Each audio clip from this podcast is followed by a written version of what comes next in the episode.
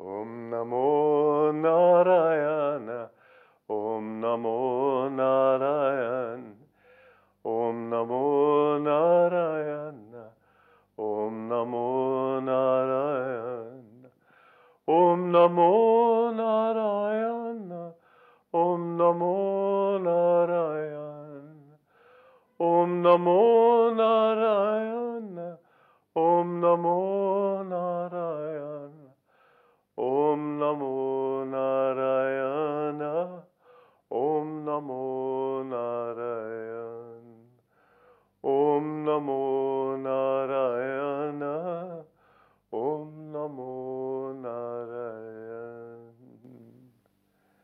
I bow to Lord Narayana in all of you.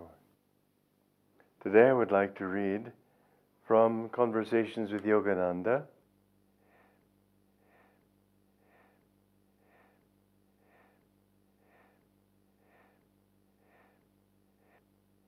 The Master was under no illusion that his or that any other organization was perfect, for mankind itself is not perfect. Don't speak of the bad side of the organization, he told us. If I wanted to list all its faults, I could start now and never stop. By concentrating on that side, however, one loses sight of the good. And there is also much good here. Doctors say that millions of terrible germs pass constantly through our bodies. Most of them don't affect us, partly because we aren't even aware of them. Knowledge of their presence might make us more susceptible by causing us to concentrate on them. That is what one should do here. Do not concentrate on the negative side. When you look at that side long enough, you take on its qualities. But when you look at the good, you take on goodness. I've lived in organizations virtually all my adult life. Here I am, 78 years old, and I began at the age of, 70, of 22. So, a good 56 years. But I have seen that there is good in all things and bad in all things. Fortunately, I came with that understanding. I remember saying to one of my brother disciples when I had just been there a day or two, I said, There must be many good people here. And he was sort of surprised. He said, Well, if they're all good. I thought, Well, that's amazing. You mean a place can exist where everybody's good? Well, in a way, it's true. It takes some. I know that one, in fact, it was that same disciple who said to my our guru one time, said, I don't think I have very good karma. He was sort of a gloomy Gus sometimes. My guru said, Remember this. It takes very, very, very good karma even to want to know God. Don't think about your karma. Remember what it says in the Bhagavad Gita that even the worst sinner, if he steadfastly meditates, speedily comes to God. It isn't where you are, it's how much you put into it. You remember the story of uh, Valmiki I don't really believe that it can be a completely true story because he's talking about himself. But he said of himself that he was the greatest sinner who ever lived. And uh, at any rate, he could not have been a very good man. He was a highway robber. And these saints came to him one time and he demanded that they give him everything they had. They said, Well, we really don't have anything to give you. He said, Well, then I'm sorry, I have to kill you. They said, Why? Because uh, well, I, I, don't suppose he used such an expression as the rules of my trade, but it was his principle anyway to kill people if they didn't give him what they had. And so um, they said, but uh, is, your, is your family, is your wife, are your children content that you live this way? And he said, well, of course they must be. Um, I'm feeding them, am I not? They said, why don't you go and find out? If they approve also, then we'll be, we're happy that you kill us. We don't mind if we have this body or don't have this body. We aren't this body. But uh, you're getting bad karma and it's not good for you. Are they willing to share that bad karma with you? So he went home and he talked to them. He said, they said to him, all of them, well, no, we, the, the kind of karma you get, that's your karma, it's not ours. We, we are willing to get the benefits, but we're not willing to take on your bad karma. He was so disillusioned with this reply that he went back to the saints and he said, Well, I would like to become your disciple. I don't want to follow this way of life any longer. So they taught, taught him the mantra of Rama, and that was how the story of the Ramayana began. And you all know that story, I'm quite sure. How uh, Valmiki in the beginning, um, he was told, the saints told him that the mantra of Rama, it will purify anybody. But uh, Valmiki was not able. He was such an evil man, he couldn't pronounce the word Rama. And so they had to take the word Mara, which, of course, means death and the devil. And so they said, well, repeat Mara. And so he did. He repeated Mara, Marama. It became Rama, Rama, Rama. So you all know that story. It's a delightful, delightful one. How true it is, we don't know. It doesn't much matter. But the fact is that as we try to take the name of God, we do become good, even if we're evil. Don't worry about how bad your karma is. Karma is just what you have done in the past. You can undo it by redoing some, by doing something else. Whatever you have done does not identify you. It doesn't limit you. Doesn't define you even. You are the infinite spirit. You are Brahman. And the more you can live in that, never, never say, that uh, you are wrong. Say, this is a delightful thing that my guru taught also. He said, let make God the doer. Even when you do wrong, let him be the doer. He likes that, he said.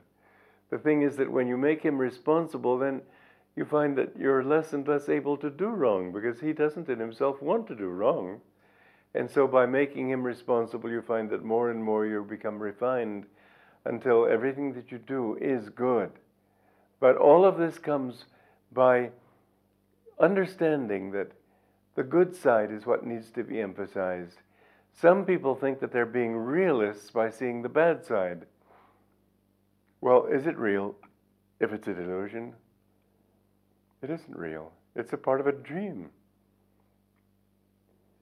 You're not being realistic when you see the evils in this world. This is what you see in modern literature. It's just a curse of modern literature. They're always talking about the evils, thinking that they're being realistic.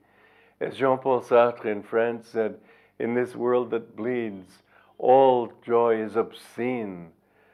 That, to my mind, is the most obscene statement I've ever read. In this world that bleeds, are you going to be helped? You, will you help people who are drowning by jumping in and drowning with them? But it is true that even the darkest consciousness, if you bring light to it, even the darkest person, if you bring God to him, you can change him. That's why it says in the scriptures also that one moment in the company of a saint can be your raft over the ocean of delusion. Can be, not necessarily is, but can be, and should be too. Because that influence, I remember one time there was a he was actually the printer in our print shop and a worldly person. He used to sort of laugh at the um, uh, us yogis and all our meditation and all this stuff. To him, it was all nonsense. Then somebody started talking to him and trying to help him to see, and he began to see that, well, there is something to this nonsense after all. And uh, when, when my guru saw that he seemed to be getting ready one time he asked him to come and have an interview with him. And this printer came up there, and he was becoming a little open, a little humble. My guru took him by the head like this and held, his, held him firmly like this and looked deeply into his eyes. This man came out of there completely dizzy. But you know, from that moment on, he changed. I later he bought out a spiritual uh, publishing company and was the director of that company. And I, I met him years later. He was a very sweet man and very much a devotee. But that goodness is in everybody.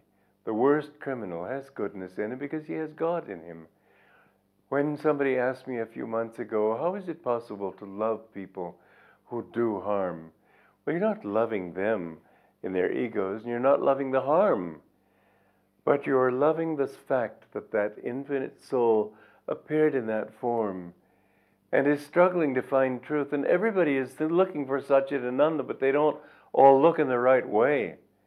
And so it is that they think that they are finding happiness by hurting other people, by getting, amassing a fortune, by cheating, by lying, and all the various things people do. But what they're really looking for still is Satchidanandam. They just un- not understood where to find it, that's all. And when you can reach the point where you understand that what you really want is your own self, that bliss is your own self, this is the, this is the adventure of creation. You were launched into this great adventure, this great journey, this pilgrimage, endless eons ago. And bit by bit, you're struggling to come to the point where you discover that you aren't this ego and that you aren't these bad habits that you think are so much a part of yourself, but you are the infinite one, dreaming these things in delusion, dreaming wrongly until finally it learns how to dream rightly. The goal of life is one, Satchidanandam, ever existing, ever conscious, ever new bliss. This is who you are. So when you see wrong in organizations, wrong in the world, as my guru said to another disciple, brother disciple of mine, whenever you see wrong in the world, remember, it's wrong with you. When you are right, everything is right because you see God there. Don't allow yourself to feed on evil. You just become evil that way. Feed on good. Feed even when you see evil people. Tell yourself that basically these people are the soul, the same soul as is in me. They're struggling. They haven't yet learned. When you can look at them in that way, their lives change. One time, out of several times that this sort of thing happened, that hold up three hold up men came to my guru I think it was on a street corner in Philadelphia. It may have been New York. And uh, they said, Give us all your money. My guru took what he had in his pockets and gave it to them. He said, ah, You're welcome to this. I don't want it. But he, they said, I, he said, I have a treasure you can't take from me. They looked at each other. They said, What's wrong with this guy? Is he crazy? And then he looked at them. He said, Unless I give it to you. And he looked at them with love. And these men who were, they, they'd lived a wrong kind of life, but they began to tremble all over. They said, What are you doing to us? What are you doing to us? We can't go back to that way of life any longer. And they ran away, dropping his money before him. Well, you've got it in you. You have to. Don't tell yourself you're wrong, you're evil. Always remember that you're a child of the same God the same God who is Krishna, the same God who is Yogananda, He is in you too. And when you understand that, then you've understood everything. On the subject of organizations, and that's one reason I chose to talk about this talk, but I'm not I don't have much time left now. Basically, I feel that organizations are a necessary evil.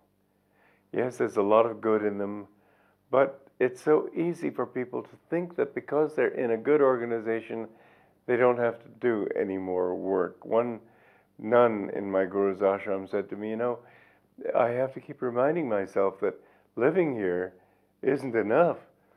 I find it's easier to meditate and easier to think good thoughts. And so I'm less inclined to put out the effort to, to meditate, less inclined to put out the effort to sit for long periods but in fact, all this has to be, you've got to put out your same effort as ever. It's just that living in a good place can help you to try harder. This, yes. But organizations are otherwise a necessary evil. They're necessary because you need places where people can live together. You need focused energy so that you can spread the truth to other people.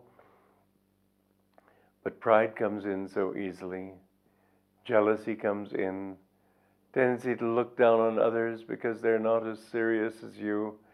All of this, when you've got that as your standard, it's very easy for the ego to slip in again and play its games all over again. Remember, finally, that being a part of an organization isn't going to do it for you. My guru once put it this way he said, There are many rats and mice living in the canyon on this property, but they're not finding God. You have to individually make love to God, he said. It's finally always a matter between you and He. When you can live in the thought of His presence within you, when you can live the thought that it's really between you and He, not between you and anybody else. Don't look about, don't look at other people to see if they're thinking well of you. What does it matter what they think? Seek His answer, seek His smile in your heart. You know, that's a passage in the Gita where Krishna replies to Arjuna as if smiling. My Guru said to reach that point where you can feel God's smile in your heart, that shows considerable advancement already. When you have gone through all those mists of darkness to the point where you can feel the divine smiling inside. What a wonderful thing it is. But you have to do that by just saying, I and thou, God, we are the only ones. And then, when you work with other people, when you live with other people in a spiritual place together, remember that it takes many people, and this is the good side of an organization. As I've said in a song, many hands make a miracle. When people can work together, they can accomplish so much more good in the world than each one living alone. This is why, although there are many wrongs in organizations, and you must never judge the Guru by the organization he founds, remember he is much larger than that. But when you can be with others and work with others and share those truths with them, then indeed you can perform miracles.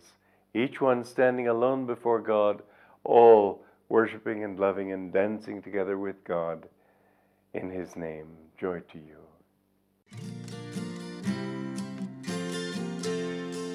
Many hands make a miracle.